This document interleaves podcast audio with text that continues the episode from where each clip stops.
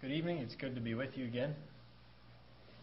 God bless you for coming again.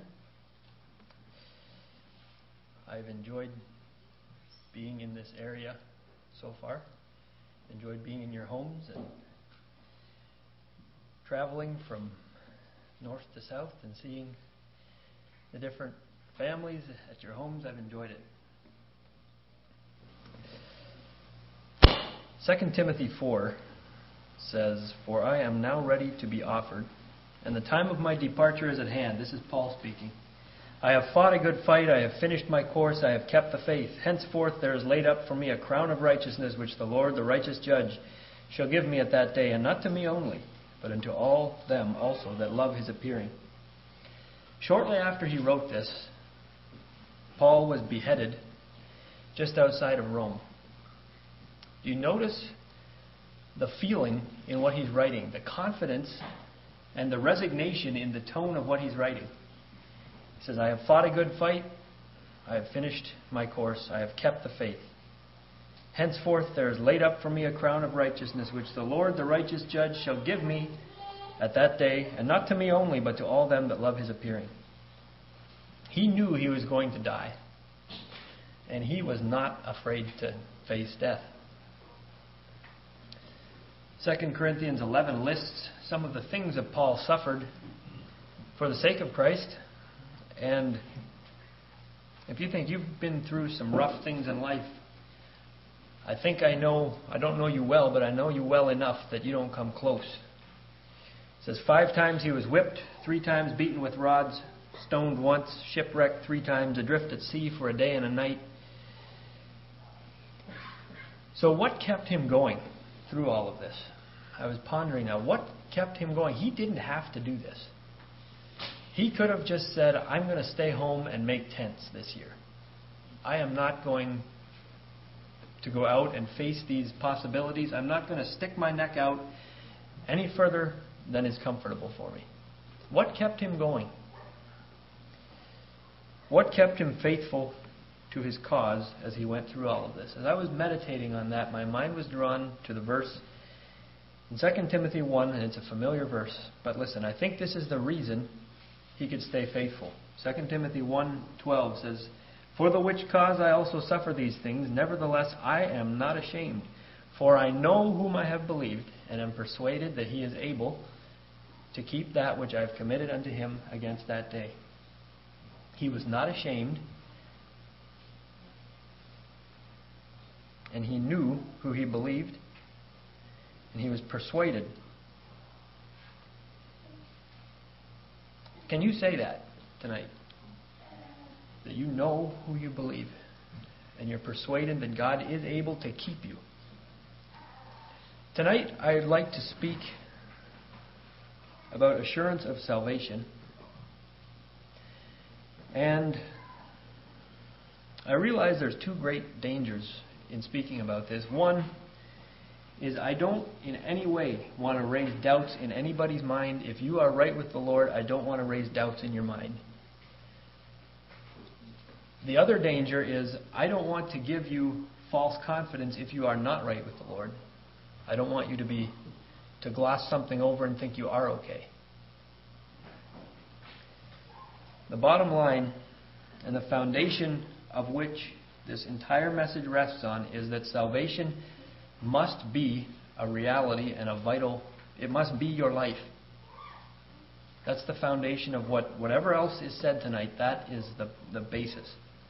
Salvation has to be a reality in your life, or it isn't. It isn't even salvation. It's easy for, for me, and I assume you, to think of our salvation as a set of beliefs that we shape around our life. I have my life that I live, I have my job, my family, my the things I do. And that's good to have these things, but it's easy to put salvation as something that you shape around, a set of belief that you shape around your life and the things you do. That's not what salvation is. Salvation needs to be a reality But our life needs to be shaped around our salvation. Do you see the difference? One is you're shaping your life around your salvation, the other is you're shaping salvation around your life. And the salvation in your life has to be the core of everything you are, everything you do. Assurance of salvation, I am coming to realize, is not something that just young people struggle with. It isn't. I know of Mennonite bishops that have had struggles with this, pondered it. So don't think that it's just a young people's problem. The devil can attack the mind of anyone, young or old, without with doubts about their salvation.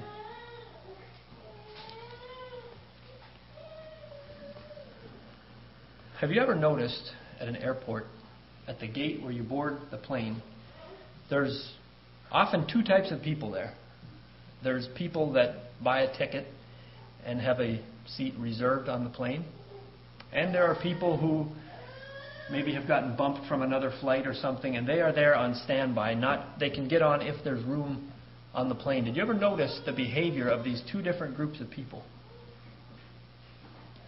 The people that have a seat reserved on the plane can sit sit in their chair calmly, comfortable, confident, just waiting for the boarding time. they they have a spot and they're good with that. The people who are on standby are pacing up in front of the attendance desk there, and they are standing in a line and they are asking over and over and over if there are openings, if, if anybody got, if there's room, looking for somebody to answer this question, and they are not at ease. They are not comfortable, they are not calm, because they don't know if they're getting on or not. So, my question to you tonight is Do you have a seat reserved? Or are you on standby? Is your ticket confirmed or are you on standby? There's three main parts to assurance that I'd like to look at tonight. First, and probably most importantly, is the fact of our salvation. Secondly, is the faith of our salvation. And thirdly, is the feeling of our salvation. Fact, faith, and feeling. First of all, the facts of our assurance before we can think about assurance that we can know that we are saved, we need to first of all realize that there's something to be saved from. Sin is a sure thing. Ecclesiastes 7, verse 20 says, For there is not a just man upon earth that doeth good and sinneth not. Nobody. Romans 3:23 for all have sinned and come short of the glory of God. Sin is sure. Dr. Nabil Qureshi describes why sin is so devastating. He says God is holy or God is set apart and within that holiness God is life, he is love, His goodness, His joy, His peace, and His purpose. That's within His holiness. That's all the things that God is. And when you sin, you are intentionally removing yourself from that. And now we think that's bad, but what's, what's devastating about sin, what's frightening about sin, is when we sin, we intentionally remove ourselves from that. Did you know you are helpless to come back to that? There is nothing you can do to come back to being saved. John 6:44 says, "No man can come to me except the Father which hath sent me draw him, and I will raise him up in the last day." We cannot come unless the Father draws us. Why are we throwing why would we even consider throwing that away? If you find yourself separated from God and you have that knowledge that you are not right with God and you want to get right with God, Praise the Lord because that means He is drawing you. He is pulling you and He has not forgotten you. the Father which has sent me, or Jesus, is drawing you. That's the only way. Sin is sure. Sin is separation from God. Sin, sin brings spiritual death, which leads to eternal death. And sin is not something that we learn. We're all born like this. And as we reach the age of accountability, and that is not a number, as we reach that age or that point in life, we begin to feel that lostness and the, the desperate plight that we are in. We feel the need of a Savior. And that is the Father drawing us. It's the Father reaching down and saying, I'm inviting you to come. Sin is sure. The other thing that is sure is death. Death is sure. Romans 6:23 For the wages of sin is death, but the gift of God is eternal life through Jesus Christ our Lord.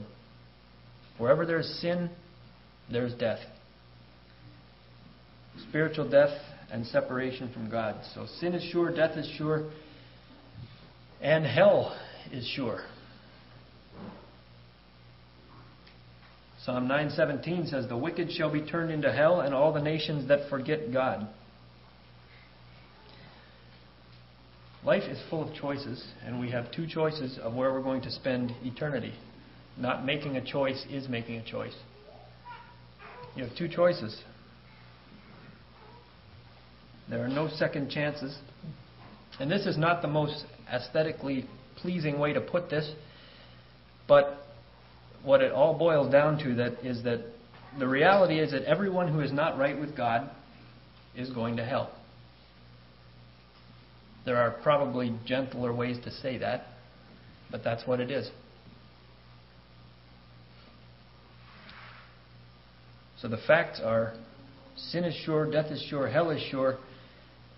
But to me, the best fact of our assurance is there is a remedy. There's a remedy for this desolate picture that I've painted.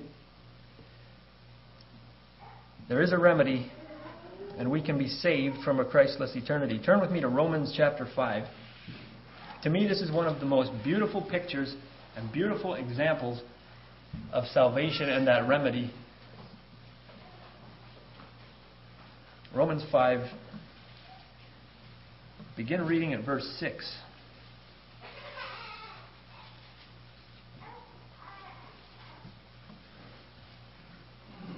For when we were yet without strength, in due time Christ died for the ungodly.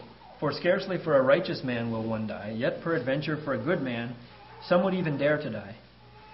But God commendeth his love toward us, in that, while we were yet sinners, Christ died for us. Much more then, being now justified by his blood, we shall be saved from the wrath from wrath through him. For if, when we were enemies, we were reconciled to God by the death of his Son, much more being reconciled, we shall be saved by his life. And not only so, but we also joy in God through our Lord Jesus Christ, by whom we have now received the atonement. Now jump down to verse 18. Therefore, as by the offense of one judgment came upon all men to condemnation, even so by the righteousness of one the free gift came upon all men to justification of life. For as by one man's disobedience many were made sinners, so by the obedience of one shall many be made righteous. Moreover, the law entered that the offense might abound, but where sin abounded, grace did much more abound. That as sin hath reigned unto death, even so might grace reign through righteousness unto eternal life by Jesus Christ our Lord. That's the remedy. Throughout this passage, it mentions being justified or justification. What that means is we are made perfect in the sight of God. We are made righteous and perfect in the sight of God. Most, in verse 7, it explains how most people would not willingly go and die for somebody else. It says you might you, mu- you might die for an extremely good person or an important person. You might give your life for that. And that makes sense to us. But here's what doesn't logically make sense it says, Jesus died for us while we were sinners. We weren't even close to being a good person. And Jesus died for us. He lowered himself in obedience to the Father and came to earth to die for our sins. And what amazes me, think about this. What amazes me about this is he came and he, it would make sense for him to die for our sins if he knew that even the majority of mankind would accept him and live wholeheartedly for him. That would make sense. But he knew, he knew we, the majority of mankind, the vast majority of mankind, would turn their back on him and want nothing to do with him and live their own way. He knew that. And he still he still came and he still died for our sins, even though the few that would accept him, like you and I, disappoint him over and over and over again. He still did that. That amazes me. Logically, it makes no sense.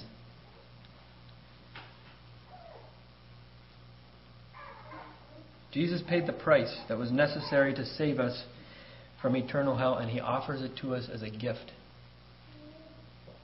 It's up to us whether or not we accept that or not.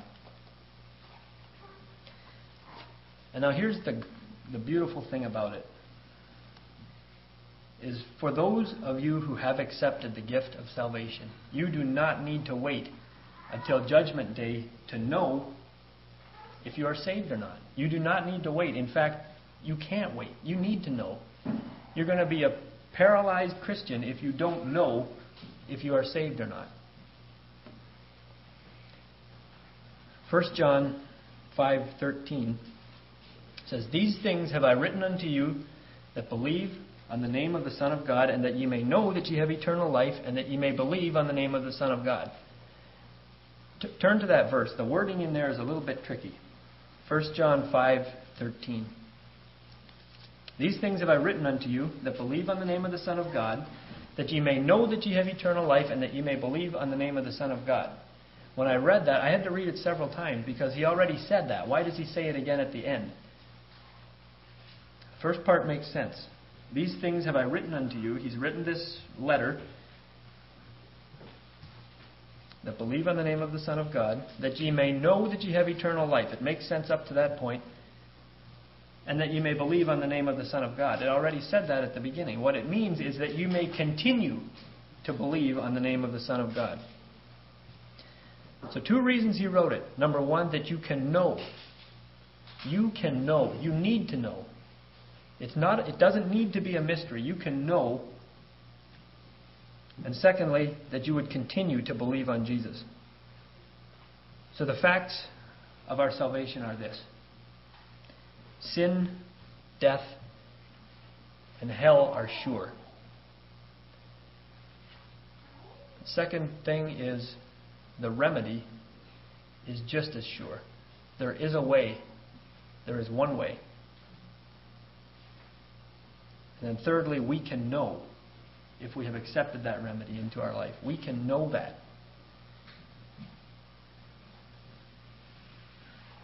The faith of our assurance. The Bible contains many promises and evidences that show us without any doubt that we are or are not saved. There was once a young Christian worker leading another young man to Christ, and he was close. He was close. He, he was ready, ready to believe, ready to become a Christian, ready to give his life to Christ, but he wasn't quite there. He kept saying, he kept replying, he said, I can't believe, I just can't believe. Who or what could he not believe? And what it boils down to is we're not believing God. If that's what we're saying, we're not believing God. It's masked under the, the guise of not believing the simplicity of the message, maybe. It is a simple message. It's a gift, accept it it, it seems too simple. It seems like we should have to do something. But in Hebrews, Hebrews 6:18 says it's impossible for God to lie. So what God says is true. There's a children's song, maybe some of you know it. It says, Faith is just believing what God says He will do. And that's what it is. That's the simplicity of the Christian faith. Faith is believing what God says He will do, believing the promises of God. Now, I said at the beginning that there are many evidences and and uh, things that we can know that we're saved. I'm going to list a few of them here.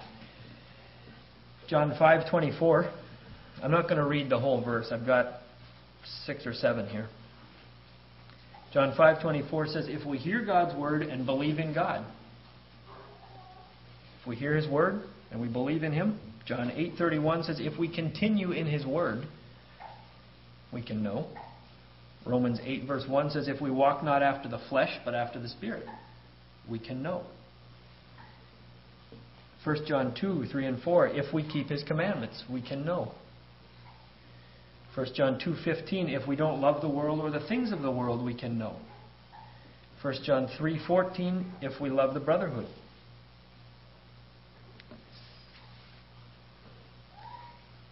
There's two dangers that we face when trying to understand this assurance of our salvation.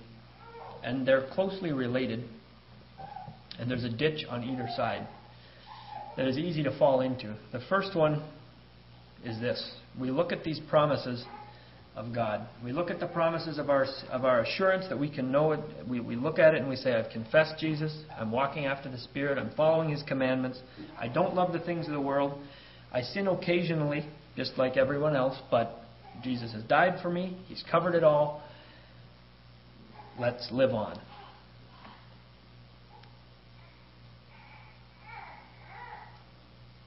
Christ has saved me. I'm safe in Him. We live that way and we brush off any conviction or any convicting thoughts so that we can avoid the consequences of sin, maybe, or the discomfort of repentance.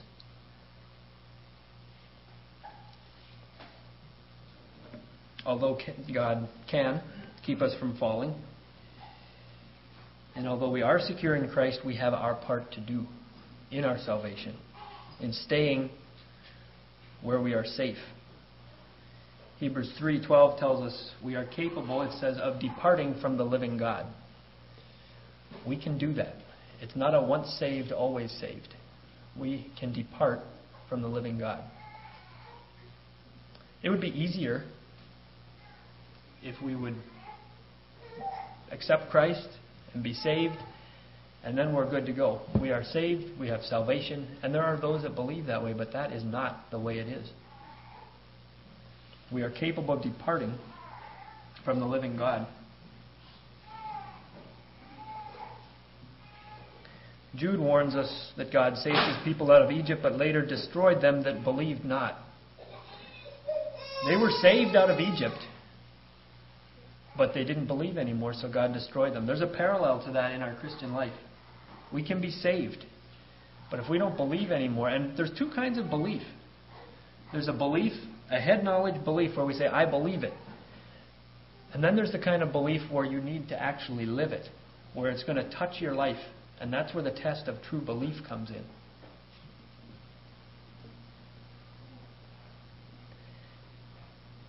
There's no security of salvation in willful sin and disobedience.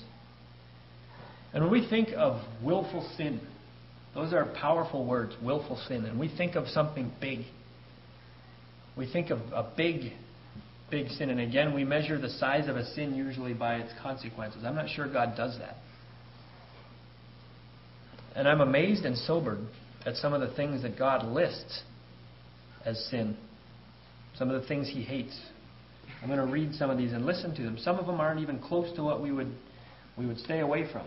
But some of them, if we're truly honest, we get pretty close to. Now, the works of the flesh are manifest, which are these adultery, fornication, uncleanness, lasciviousness, idolatry, witchcraft, hatred, variance, emulations, wrath, strife, seditions, heresies, envyings, murders, drunkenness, revelings, and such like. I like where he puts and such like on the end. I think what that means is in case I missed anything, it's in that phrase and such like. He's got three verses of, of the list, and then he says and such like. Of the which I tell you before, as I have told you in time past, that they which do such things shall not inherit the kingdom of God. Shall not inherit the kingdom of God. There's one other option.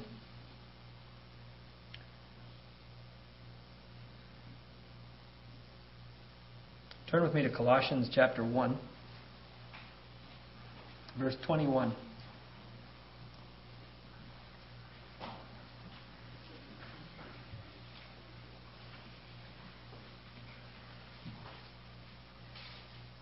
Colossians 1 21 through 23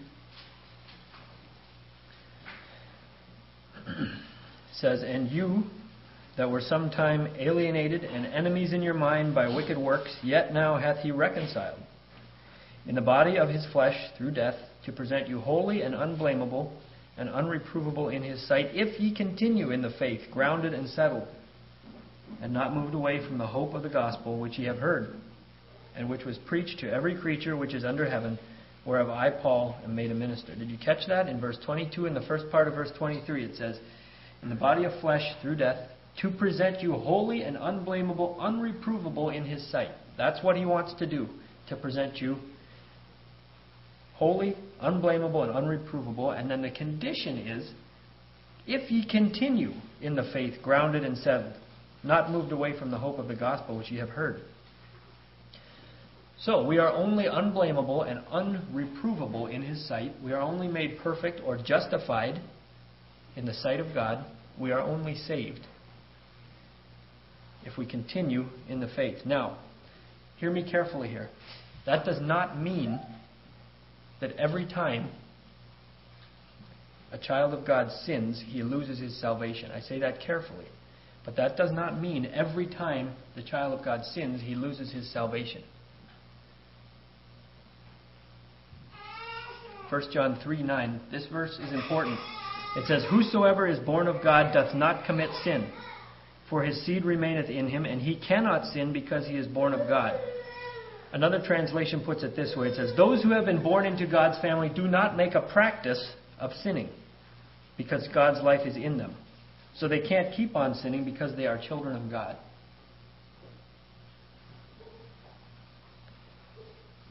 When we, as children of God, sin, and that awareness is brought to us, and we make it right we are clear before God. It doesn't mean that we have lost our salvation. We, we lose our salvation when we sin willfully and refuse to repent. Do you see the difference? When you get the awareness, when the Holy Spirit touches your heart, and you take action on that conviction and you make it right, you are you're saved. You're fine. You're you're good with God. But if you willfully sin and refuse to repent, you live in sin, refuse to repent, that is when you are lost.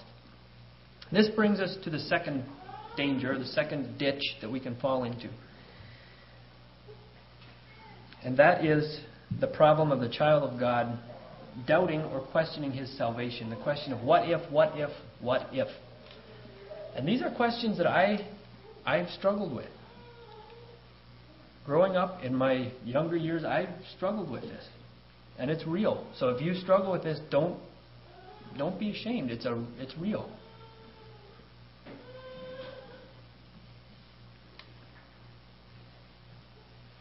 This this ditch can bring just as much bondage as the name it and claim it I'm safe gospel we just talked about. There are times when we're plagued with questions like this What if my prayer, when I accepted Christ into my heart, what if my prayer wasn't right? What if it wasn't, what if I said something wrong if it wasn't right? Or what if I missed a step in there and, and Jesus isn't with me? And this, this is the one that, that was real to me, this question here. I don't remember the exact date and time and place that I gave my heart to the Lord. That was one I struggled with. I cannot point back this place, this time, and this right here, right then, is when I gave my heart to the Lord. I can't, I can't do that. And that I struggled with that. Does that mean I'm not saved? I can say without a doubt tonight that doesn't mean that to me. There are indications in the life of a Christian that we looked at earlier that can be proof that you are saved. I believe without a doubt that I am tonight. But these are real questions. The first thing, if you struggle with this, the first thing you need to realize is salvation is a gift. There is nothing you can do to earn it. Nothing. It's a gift. Nothing on your merit will earn you salvation. What if God told Noah when he was building the ark, if God told Noah, he said, When the ark is built, I want you to take big spikes, and I want you to pound these spikes into the side of the ark, and then I'm going to send the water and the flood, and what I want you to do is you and your family, you hang on to those spikes as tight as you can, and uh, I'll see you after the flood. What if he would have done that? Would there have been any way they could have hung on to those spikes to earn their salvation?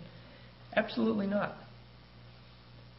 But that's what we do when we put these doubts in our mind. We try to make it as though God is giving us something that we have to do to earn our salvation. It was as simple as this He said, You build the ark, I'll provide for you.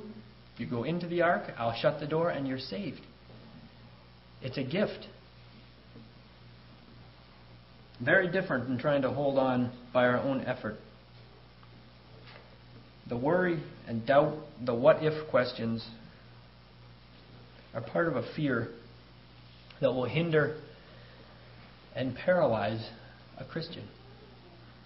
And I've been there. During the first part of the construction of the Golden Gate Bridge, there was no safety devices used at all. 23 men fell from the construction of the bridge to their deaths. For the last half of the project, they decided to build the world's largest safety net.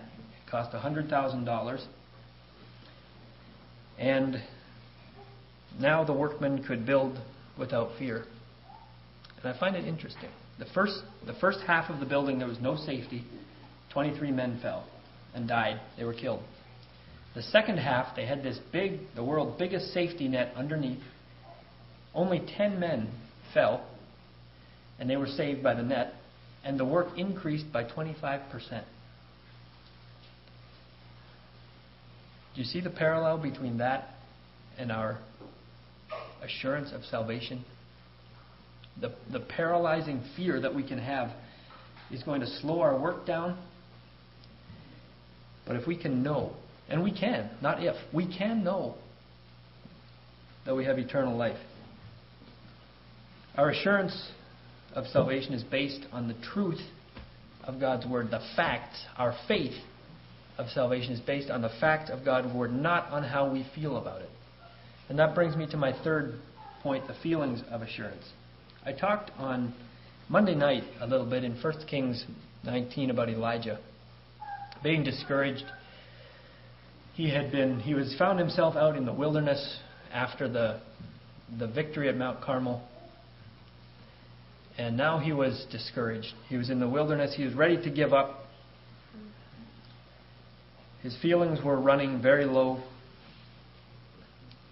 Notice the word feelings. His feelings were running very low. He had changed his perspective because of his feelings, but God had not changed. God had not moved. The facts were still the same, but his feelings had changed. So imagine, imagine I have a fence here. This is a fence. We've got fact, faith, and feeling. They're walking along the fence, okay? If our faith keeps our eyes on the facts of our salvation, we'll be fine. But if our faith turns around to look and see if feelings are following along behind as they should be, our faith is going to fall right off the fence because our faith, our feelings are fickle. They're affected by so many things in life. They're affected by the weather. How can we trust that to know if we're saved or not? If we keep our faith focused on the facts, and the facts are here, plainly. We can know.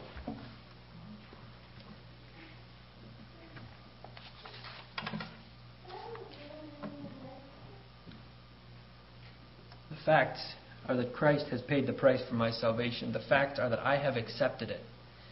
The facts are that I have surrendered my life to His Lordship. The facts are that I am growing in a relationship with Him. The facts are that I am displaying the fruit of the Spirit. Those, that list right there is what helped me overcome that, that what if question I was facing. When I, when I didn't realize, or I couldn't remember, I, I can't point to a certain time and place when I was saved. But I know that Christ paid the price for me. I know that I've accepted it. I know that I'm living in surrender to His life, to His Lordship. I know that I'm trying to grow in my relationship with Him. And I trust I'm displaying the fruits of the Spirit. Those are the facts. And the feelings are, when I turn around and look at the feelings, that, that, that puts those doubts in me.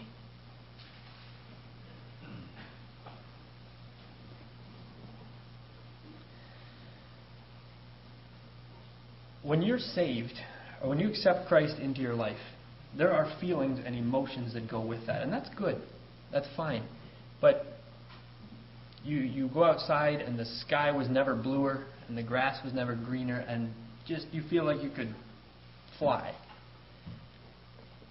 That's the same feeling you get when you repent and confess that newness and that, that revival that God brings to your heart. And that those are the feelings that go along with it. But we cannot base our assurance strictly on those feelings or the lack of them in our life. I'd like to close with a few things that I am thankful for tonight. I'm thankful that the promises of God's Word are sure. I'm thankful the promises of God are clear. I'm thankful that we can know what is expected of us. I'm thankful that we can know when we are not right with God, and then right on the heels of that, I'm thankful that we can know how to get right with God. I'm thankful for His Holy Spirit, that it can prompt and convict us guide us into all truth.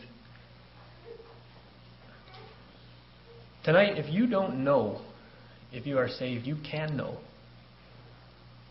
It's miserable not being sure. Maybe there's some area in your life that you, that you know is keeping you from having that assurance. And it's not something we can risk not taking care of. These things have I written unto you that believe on the name of the Son of God, that ye may know that ye have eternal life, and that ye may continue to believe on the name of the Son of God. I encourage you tonight, if you don't know, young people, if you don't know that you are saved, find somebody and get it cleared up, because it's miserable not knowing. We can all know if we are saved.